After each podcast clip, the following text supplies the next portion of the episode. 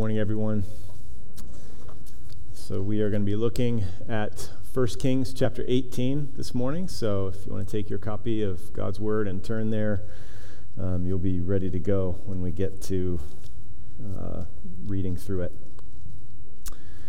So, why 1 Kings 18? Well, I was going to do 1 Kings 18 and 19. It seemed like um, I've, I've never preached on that section, but kind of caught my attention recently. I was going to do 18 and 19. Um, seemed kind of cool God on the mountain, God in the valley. But then I got into it, and chapter 19 is maybe a little more complicated and maybe saying some things that I didn't anticipate. And so um, there's enough in 18. So we're just going to do 18. All right? So that's why. Um, so I'll, I'll, mention this guy a few times Dale Ralph Davis. Uh, he's got some awesome commentaries that are very readable. And I uh, want to start with a quote from him on this section. So he says William Grimshaw was not convinced.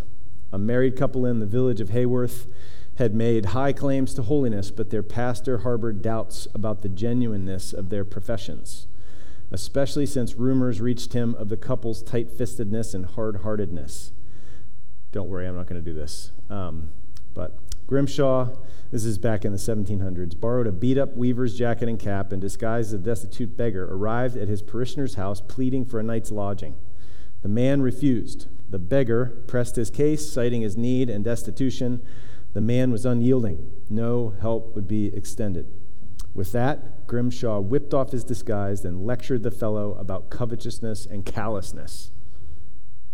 Why such extreme pastoral measures? Because sometimes only extreme measures can flush out the whole truth. So that's the point of using that illustration is that Hayworth, or not Hayworth, Grimshaw used extreme pastoral measures to flush out the truth.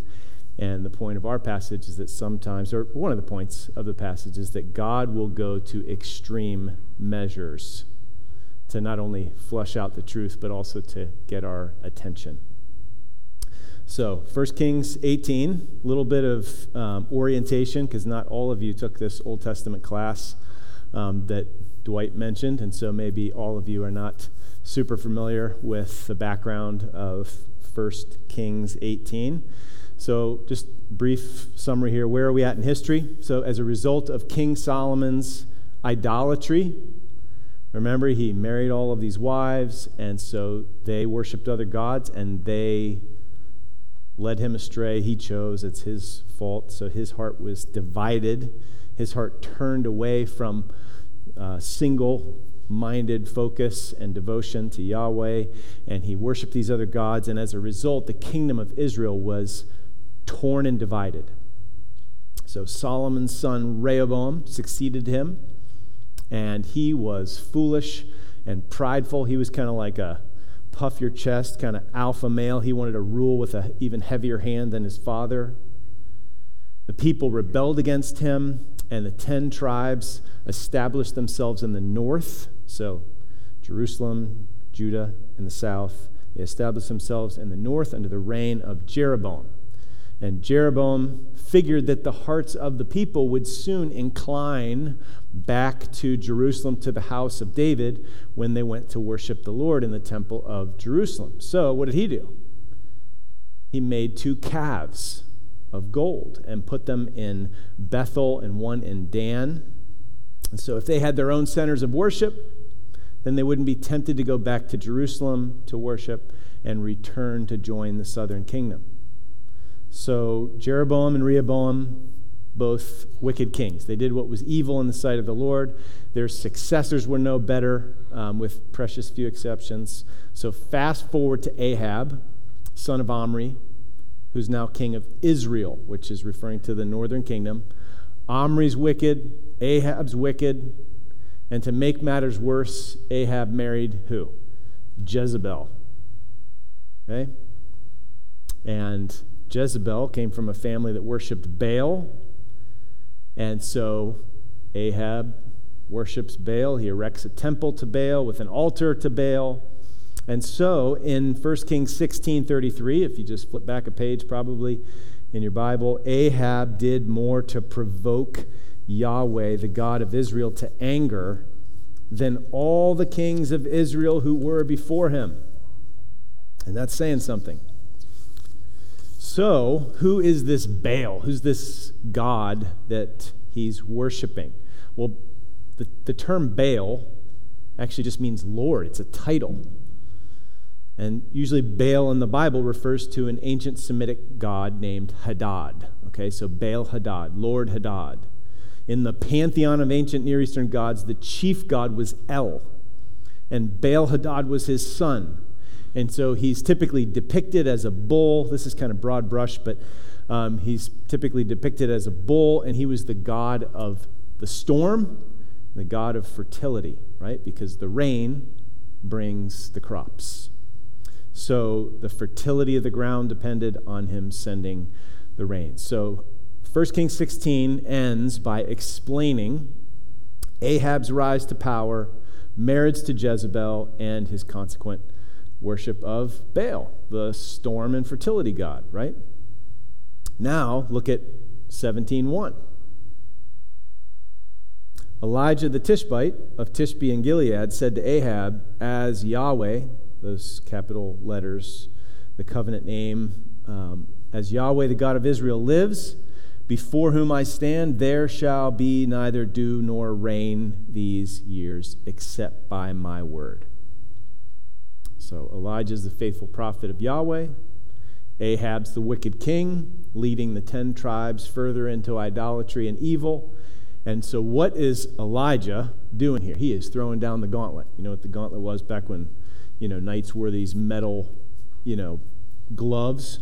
Throw it down. Like, come on. Challenging this other person, or in this case, challenging the so called God, issuing a challenge. So Baal's supposed to be the storm god, he's supposed to be the God of the rains. And so Elijah, whose name means my God is Yahweh, declares that Yahweh's in charge of the weather. And there will be no rain until Elijah, Elijah, his servant, says so.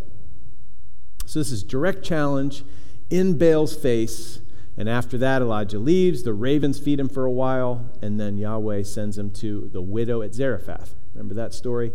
Um, remember her? Because of Elijah, her oil jug never ran dry, her jar of flour never ran out until the drought was over. So, needless to say, there was no love lost between Ahab and Elijah. Ahab hated Elijah, and he wanted to kill him. And Elijah was notoriously hard to find, which made him hard to kill, right? So this brings us to our passage for the morning. 1 Kings 18. Um, you can follow along as we work our way through this chapter. So we're going to see who the real God is and how we should respond to the real God. So Elijah threw down the gauntlet. Now here comes the showdown. Okay? So we're going to read through verses 1 to 40, and I'll stop a few places and, and make some comments. So this is all under point number one. The other points will be a little shorter. Um, so this is the showdown up on the mountaintop. Um, and we're going to consider a few themes um, after that. So after many days, the word of Yahweh, word of the Lord, came to Elijah in the third year, saying, Go, show yourself to Ahab, and I will send rain upon the earth. So again, Baal's the Canaanite god of storms. Israel's been worshiping Baal. So Dale Ralph Davis, remember I mentioned this book. I'll plug it a few times. He's got just excellent, excellent commentaries, very readable. Um, he writes this There had been three years of no dew, no rain. That's bad press for Baal and his alleged fertility cult. So, not only is this this kind of an in your face exposure of the impotence of Baal, drought was also a covenant curse, a covenant punishment for disobedience.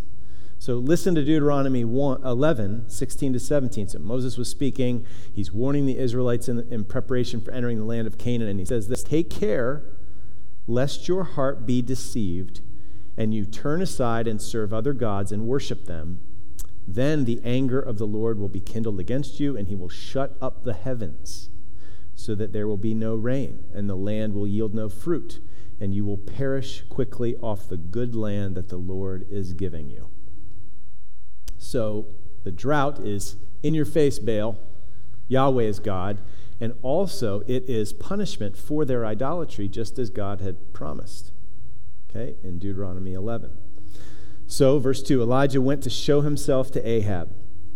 Now, the famine was severe in Samaria, and Ahab called Obadiah, who was over the household. Now, Obadiah feared the Lord greatly, and when Jezebel cut off the prophets of the Lord, Obadiah took a hundred prophets and hid them by fifties in a cave and fed them with bread and water.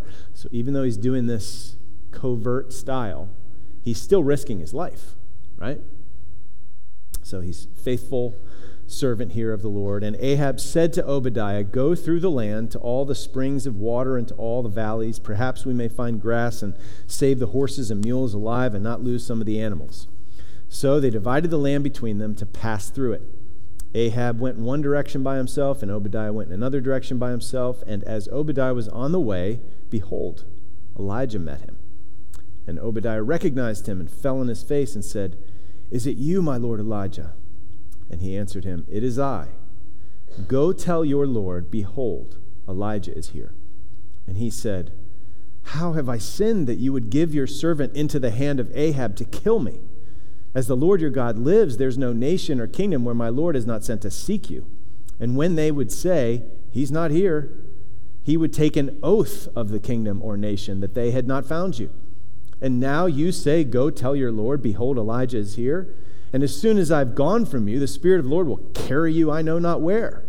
And so when I come and tell Ahab and he cannot find you, he'll kill me, although I, have, I, your servant, have feared the Lord from my youth. Has it not been told, my Lord, what I did when Jezebel killed the prophets of the Lord?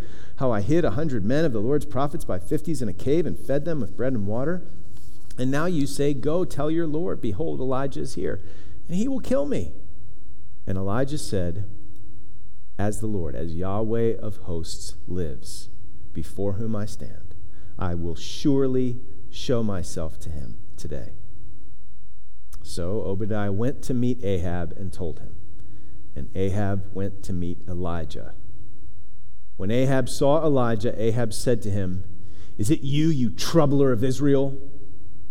And Elijah answered, I have not troubled Israel, but you have and your father's house, because you have abandoned the commandments of the Lord and followed the Baals. Why is it plural? Probably referring to various local versions of Baal Hadad. Now, therefore, send and gather all Israel to me at Mount Carmel, and the 450 prophets of Baal, and the 400 prophets of Asherah who eat at Jezebel's table. So Ahab sent to all the people of Israel and gathered the prophets together at Mount Carmel. So Asherah, in some accounts, it seems like maybe they, she and Baal got together. Um, so these god and goddess, these idols kind of go together. So anyway, they're all gathering at Mount Carmel. Who knows the idea of the 12th man in soccer or football? Few people okay? So if you live in Seattle or in Texas near Texas A&M Stadium, you definitely know what this is all about. So if you're familiar with soccer or American football, how many people on each side? 11. So the 12th man is the crowd, the stand. So home field advantage. It's a big deal, right?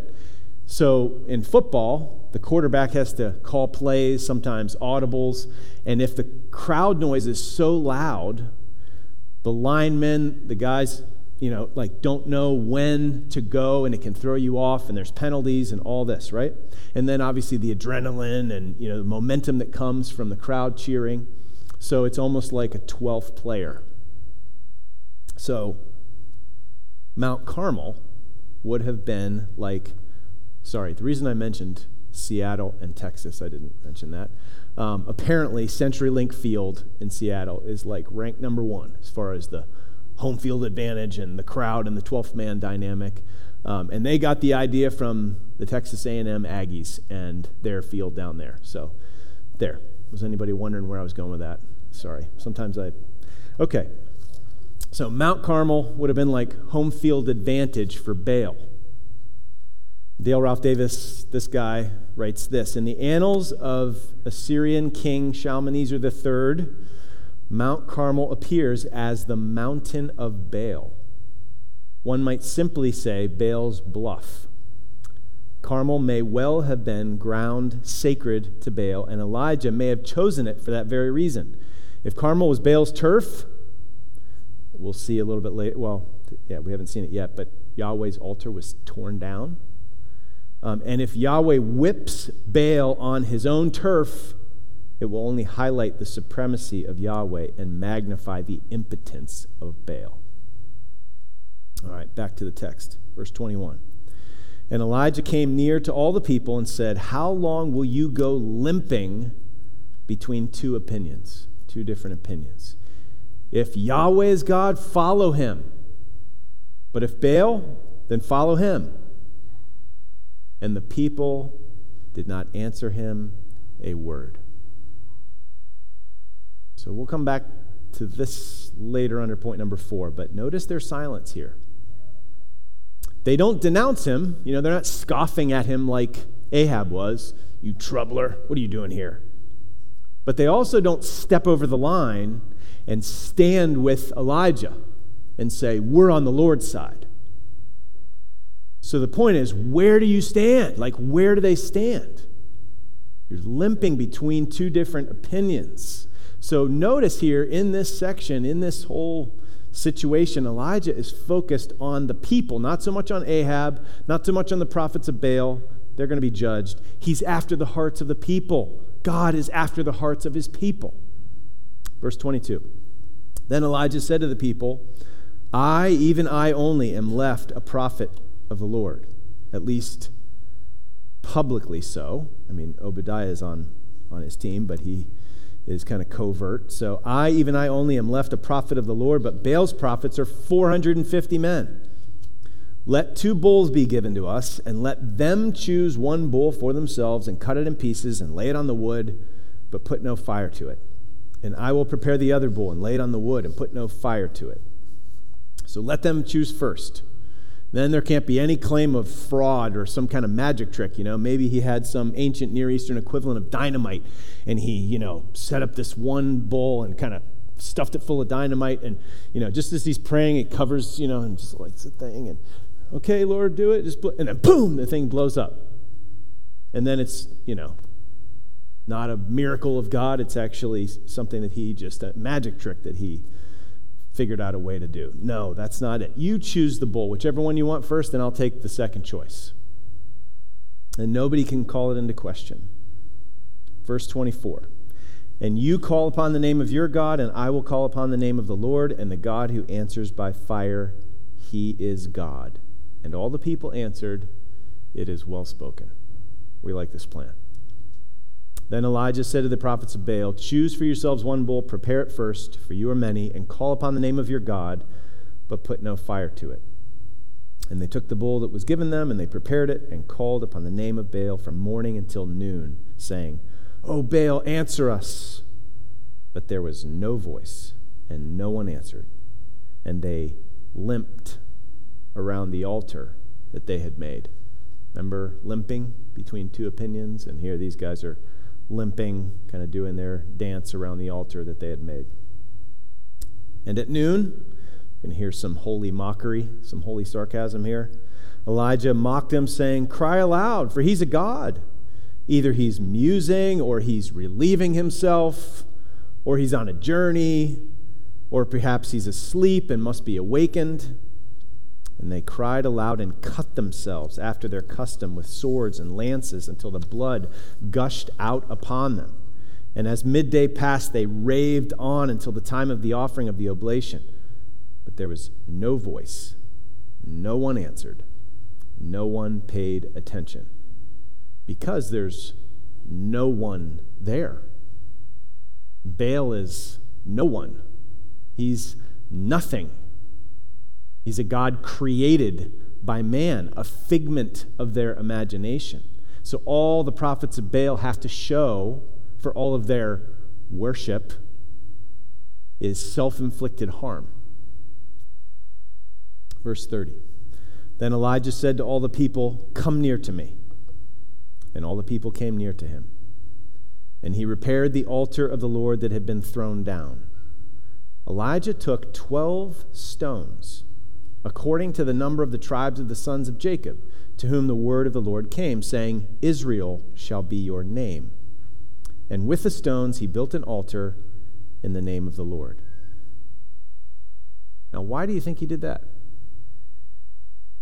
Why did he take 12 stones and repair the altar according to the number of the tribes of the sons of Jacob, to whom the word of the Lord came, saying, Israel shall be your name? Singular. You're supposed to be one, not this divided kingdom. You're supposed to be one, and you're supposed to worship the one true and living God. So, with those stones, he built an altar in the name of the Lord, the name of Yahweh.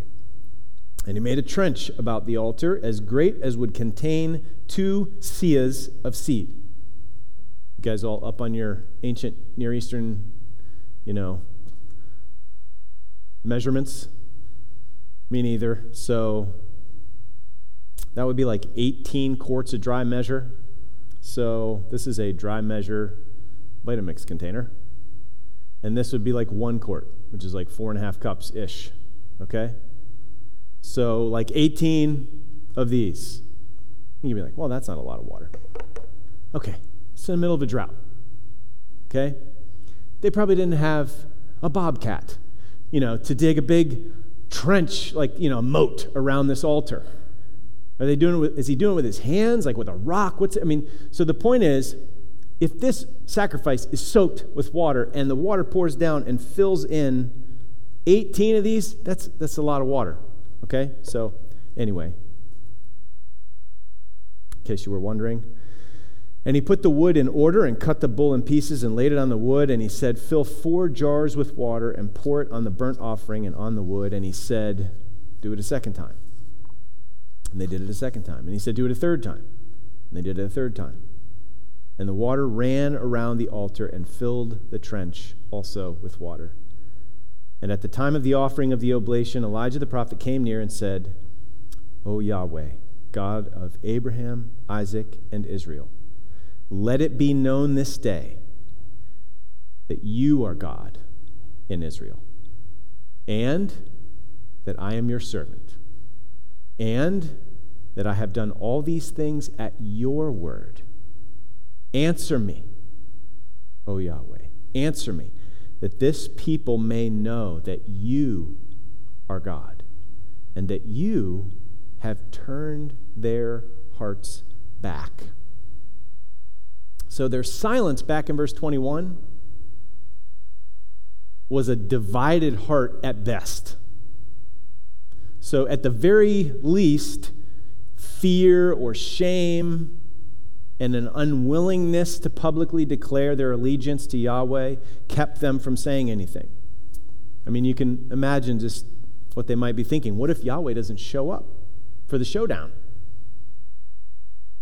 It's going to be bad for my public image if I actually kind of step out here. Could have social, economic, maybe even personal safety implications. So I'm just going to just going to wait, hedge my bets here. So Elijah wants God to make his reality known. He is the real God. So make it known. Make it known that you are God. And please make it known that I am not making this stuff up. I am your servant. I am the true servant of the true and living God. And that the drought was at your word. It's not Elijah acting alone out of some, you know, personal spite. Ultimately, then, he wants the people to know that Yahweh is God. And isn't this amazing? Look at the language there. That this people may know that you have turned their hearts back. like declaring it before it's even happened. So even though they deserve judgment, God is mercifully at work here tipping his hand even before the fire falls. So, verse 38 Then the fire of Yahweh fell and consumed the burnt offering and the wood and the stones. That's pretty hot fire to consume stones. And the dust, and licked up the water that was in the trench.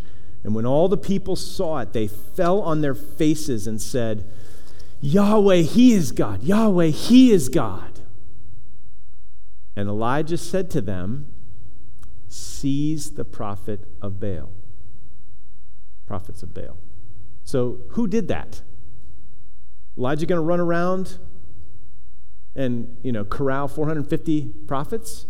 No, the people had to do this. Their hearts had to be turned so that they're like, You guys are false prophets.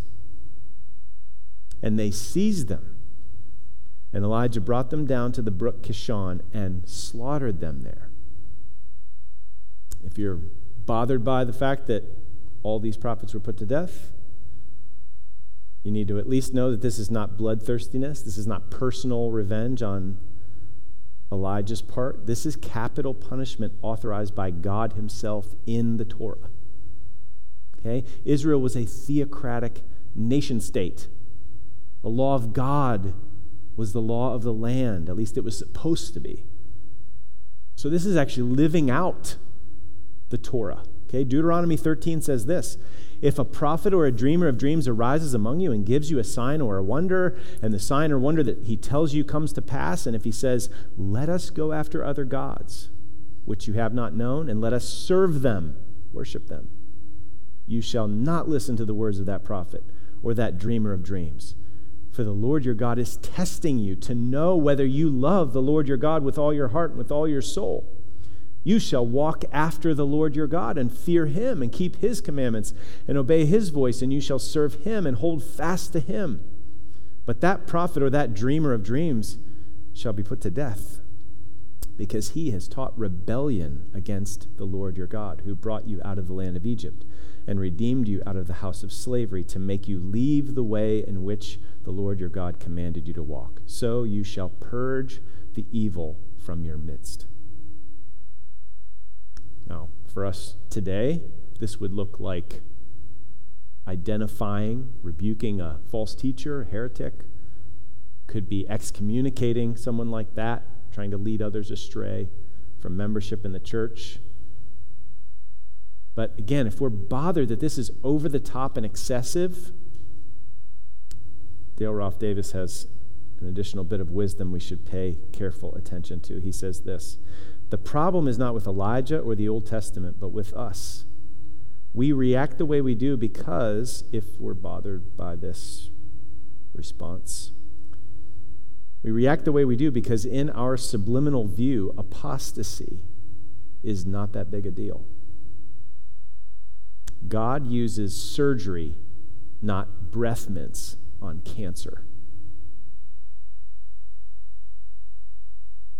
Idolatry is dangerous. The problem is not God's lack of refinement, but our lack of sanctification. So, the showdown. All right? So now let's look at a few themes that we find in this passage. First, gods and odds. Okay? Point number two. So Ahab's in power, Elijah's on the run, he's living like a fugitive. Obadiah, secret, secret, sub, that's okay, secret, subversive. You try to say it three times fast. Um, and only a hundred prophets of Yahweh are left, and they're hidden in a cave, a couple of caves. Um, all the people are at best conflicted and divided. At worst, they're on board with Baal. So here on the mountaintop, one prophet against 450 prophets. And it's on Baal's turf. I mean, how easily Elijah could just get himself killed here. But here's the thing the odds are meaningless when God is in the equation. That'd be like saying, this is only going to work with people that know NFL football, but I think you'll still get it even if you haven't been paying attention.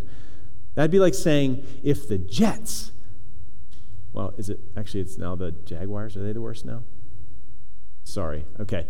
really, really bad football team had 850 cheerleaders, and the Chiefs have one cheerleader. Oh, well, then the bad team's going to win because they've got more cheerleaders. No, that's dumb. The better team's going to win, right? You guys with me? You know what I'm saying? Okay. All right. So,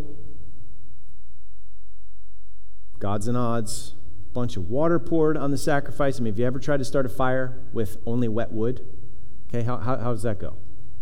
How much easier is it with dry wood? So these Israelites are not dumb. This is God setting it up, stacking the, the deck against himself, so that it would be obvious that only an act of God could do this. So God oftentimes intentionally sets things up this way so that it's clear that he's the one at work. Like David versus Goliath is insanity unless God's in the equation. And then all of a sudden, the contest is laughable because really the contest is Goliath versus God. It was laughable the other direction, now it's laughable in David's direction. God loves to stack the deck, load the dice against himself. God often puts himself and his kingdom advance at a disadvantage just before he wins or there's kingdom advance. How about a 90 year old postmenopausal woman and a 100 year old husband having a son? Or how about Gideon's army going against the hordes of the Midianites? Nah, it's still too many. Nah, still, still too many. Okay, 300, that's good. I mean, examples could be multiplied through Scripture. Maybe you're thinking of some. The ultimate example think of the weakness of the incarnation and the defeat of the cross, which was the greatest victory in human history. So God does this to ensure that no one can boast except in Him. And he also does it to test the faith of his people because we walk by faith and not by odds, not by sight. He often stacks the deck against himself and against his people so that it's clear that the victory, the more than a conqueror victory, is all of him. He gets the glory. So, that's God's and the odds. Now, this account is all about proving who the real God is that Yahweh is the real God, Baal is not, that Baal is a no thing. So, have you ever wondered, like, what was the appeal? Like, why Baal? you ever wondered that? Like, they're so primitive and kind of silly. Like, I can't believe these people bow down to, like, you know, statues and stuff. Like, come on. We don't, we're, we're too sophisticated for that. Well, Baal had political power behind him. Who doesn't want to back a winner? And it can be costly to go against the political economic current. Baal catered to felt needs. Who doesn't need fertility, especially in that context? Agricultural, procreative fertility. You remember when the Israelites spied out the land? What'd they find? What'd they find? Besides really tall people. What'd they carry back on a pole? Like some pretty impressive produce, like, you know, win at the county fair sort of produce, right? You know, grapes and pomegranates and such. So if you're going to transition from nomadic shepherds to farmers, stationary farmers in a new land, shouldn't you take a lesson from the Canaanites who won all the state fair stuff with their produce? I mean, if they attributed their success to Baal, perhaps you should keep that Canaanite God happy. I mean, it sure worked for them. The weight of those grapes, testimony enough, isn't it? I mean, you can, you can still worship Yahweh, just cover all your bases. Just add Baal. So, Baal worship's about fruitfulness in the field and in the womb. So, who wants to be barren? When everybody's a farmer, how can you not worship Baal? In fact, if things go bad and you know your neighbor farmer's not worshiping Baal, you might put some pressure on him like, "Hey, come on, get with the program. Maybe you're making him unhappy." You know, there was also sex appeal. Baal shrines had prostitutes because everybody knows that the way to get Baal to act was to show he and Asherah what to do. Ritual intercourse was thought to prompt the same between Baal and Asherah, which led to fertility in the land. It's called imitative magic or sympathetic magic. So everybody's participating in sexual rites, all in the interest of social welfare, of course. And then finally, there's the appeal of control. This is a formula. Don't we all love a formula for blessing? Do these things and be blessed. Sacrifices to Baal, keep him happy, you got your crops. Except the terrible irony is that the control that you think you gain, the power, the blessing you thought you had, ends up leading to slavery and weakness and curse. So, are there any contemporary examples? This is not just back there. Our hearts, like Calvin said, are like idol factories. We are susceptible to this. That's why at the end of 1 John, John writes, Little children, keep yourselves from idols. So, are we too sophisticated for this? You can think of some more, but I mean, think about sex in our day. So, if you can't get what you want, you actually can by means of porn. There's control there, and pleasure and satisfaction until it renders you impotent and wrecks your marriage or your soul. Or how about retail therapy? There's so much that's out of our control, but oh, if we can buy this and this and this, and you can control that, right? You can purchase the comfort, the pleasure, the joy, the whatever. But obviously, for many people, credit card bills and collection calls tell another story as far as a little bit of control, and now I'm enslaved. Comfort food. There's all kinds of, what do we run to? What's our functional Savior? What do we run to for comfort, for refuge, for strength, for help, for joy? Little bit of easily obtainable, controllable pleasure until it's out of control and you're frustrated to no end with how you feel, and diets only provide brief relief. We could just multiply examples.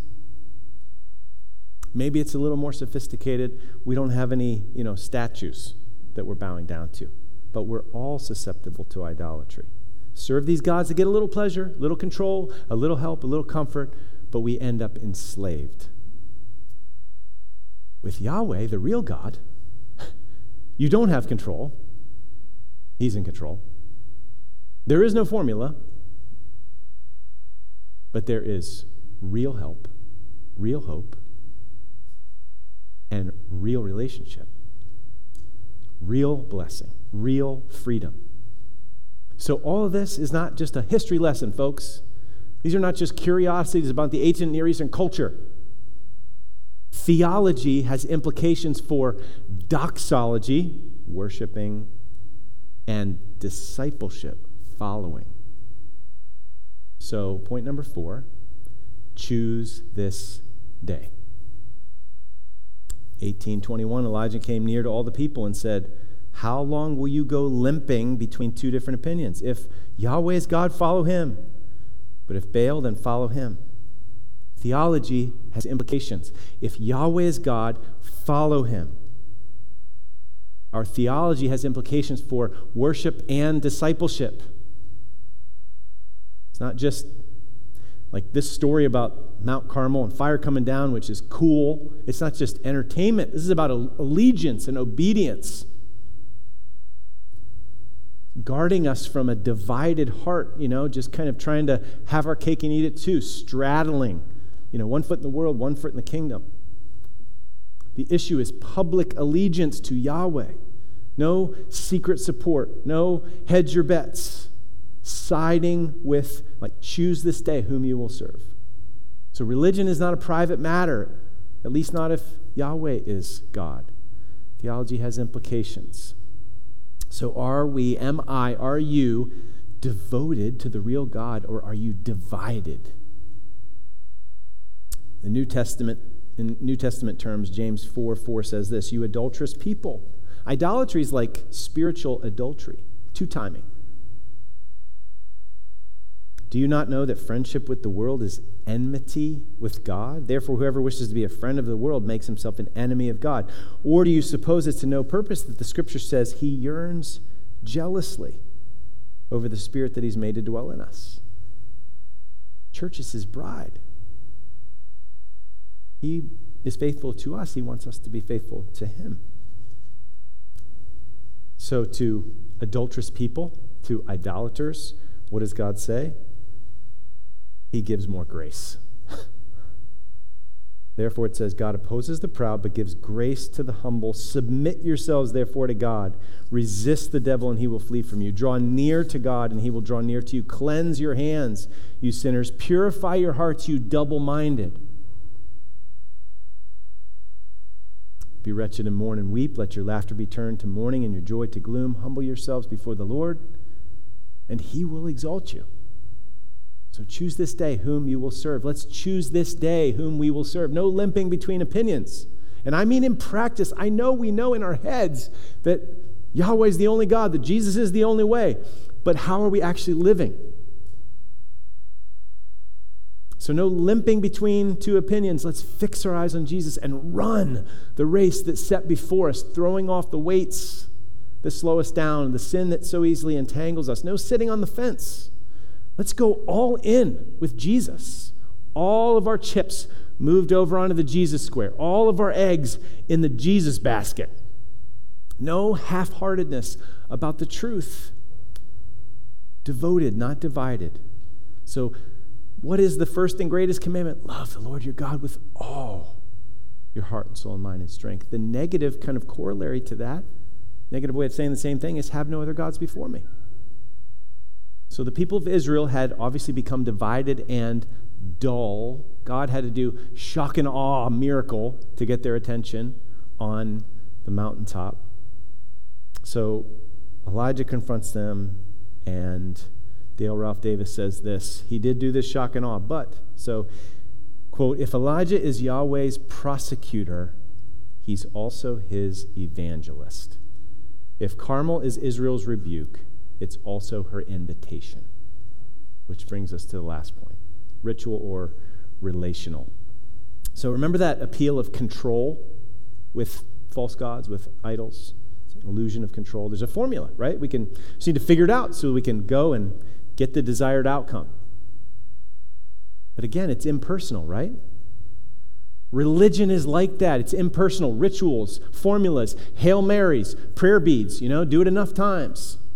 So you can kind of pull the lever and get the intended outcome. Mantras and repetitious prayers. All formula, impersonal formula.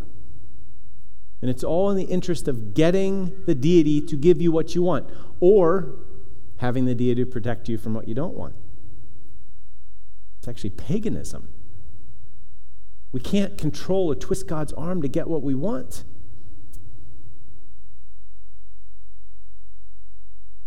So just think about the difference between the prayers of Baal's prophets and Elijah's. They're dancing around, they're in a frenzy, they're just cutting themselves and blood's flowing. And what does Elijah do? He simply, earnestly prays to the God that he knows and he loves. It's relational prayer. It's just like Matthew 6. Jesus saying, When you pray, do not heap up empty phrases as the Gentiles do, for they think that they'll be heard for their many words. Don't be like them, because your Father knows what you need before you ask Him. So we don't have to twist God's arm or try to manipulate Him to get Him to do what we want. We don't need prayer beads or five times a day, you know, like bowing to the east. With Yahweh, there is no control. He's in control. There's no formula, but there is genuine relationship. So this is like a motive check. Like, why do you read the Bible? Why do you pray? Why do you go to church? Why do you give money? Why do you do this? Why do you do Is it to manipulate the deity to get what you want? Are you turning it into a formula? Or is it worship because you love the real God. He's already given us what we really, really need Himself through Christ, relationship with Him, not just rituals. And so we want more of Him and we want others to have more of Him. So we, we do these things in order to have more of Him and to give more of Him. Dale Ralph Davis again writes this Are these means of grace or gimmicks designed to manipulate, impress, or stir up God? You may not be a prophet of Baal, but you may think like one. So this is not religion and ritual, it's about covenantal relationship.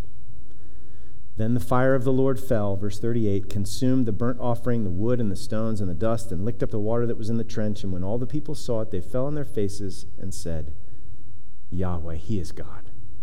Yahweh, He is God. Listen, the fire could have justly fallen on the people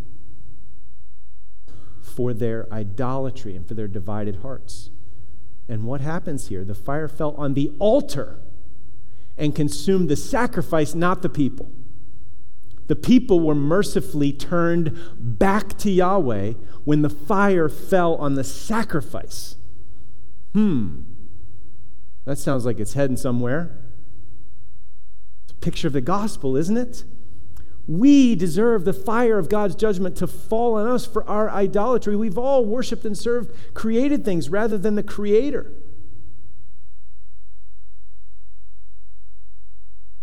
I mean, our shame and unwillingness to declare our allegiance to God, we could just go on. So, again, the fire should fall on us. Instead, the fire fell on Jesus. He was the sacrifice offered in our place. So, on Mount Carmel, that miraculous sign was meant to make a new people, a unified people who would worship the real God alone. No more idolatry, no more disunity. And isn't that exactly what Jesus died for as well? He died for our idolatry, and he died to make a new people, a new unified people of God from every tongue and tribe and people and nation. So the showdown is not where this chapter ends. Might be where we fixate our attention because we love the sensational dynamics, but it goes on to the fulfillment of God's word to bring the rain. At the end of chapter 18. Yahweh's the rain giver. So as we close, just think of this. Dale Ralph Davis again. Um, and again, I'd encourage you, if you're looking for a good Bible study, pick up one of his commentaries and start reading it alongside the Bible, um, Bible book that he's comment, comment, commenting on. So he points us in the right direction when he says this. Perhaps the theme of the end of chapter 18 is covenant benefits restored which occurs not because Israel has demonstrated lasting repentance, but because of Yahweh's grace and Elijah's prayer. Here, Elijah is the covenant intercessor. Israel then enjoys covenant favor because God's mercy extends it and because an intercessor, even a mediator, wins it. Sounds rather New Testamentish. So God will go to extreme measures to get our attention and turn our hearts back. That's actually what Christmas is all about, that we just celebrated. The extreme measures God went through to get our attention and turn our hearts back to Him. We deserve for the fire of judgment to fall on us for our sin and idolatry, but instead, the fire of God's judgment, the judgment we deserve, it fell on Jesus. So he was consumed, the sacrifice for us, the Lamb of God, that we could be safely rescued from the flames. So he did it all to turn our hearts back to him, the real God, that we might worship and serve him alone. So, church, let's go all in with Jesus in 2021. Let's not limp between opinions and toy with idolatry. Let's keep ourselves from idols. If Yahweh is God, let's follow him. Let's pray, and then we're going to sing a, a fitting song to close.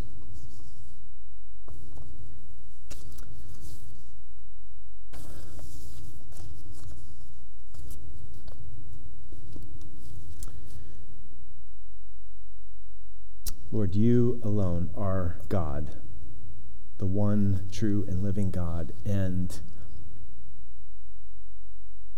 You alone deserve our wholehearted, single minded devotion. And Lord, you know where each and every heart is at and the competition in each heart for first place, for wholehearted worship. And we pray that you would just crush the idols, remove them, help us to see how they're never going to make good on their promises. You alone are worthy of our worship. You alone are what we need. So may we repent of our idolatry. May we resolve by your Spirit in humble dependence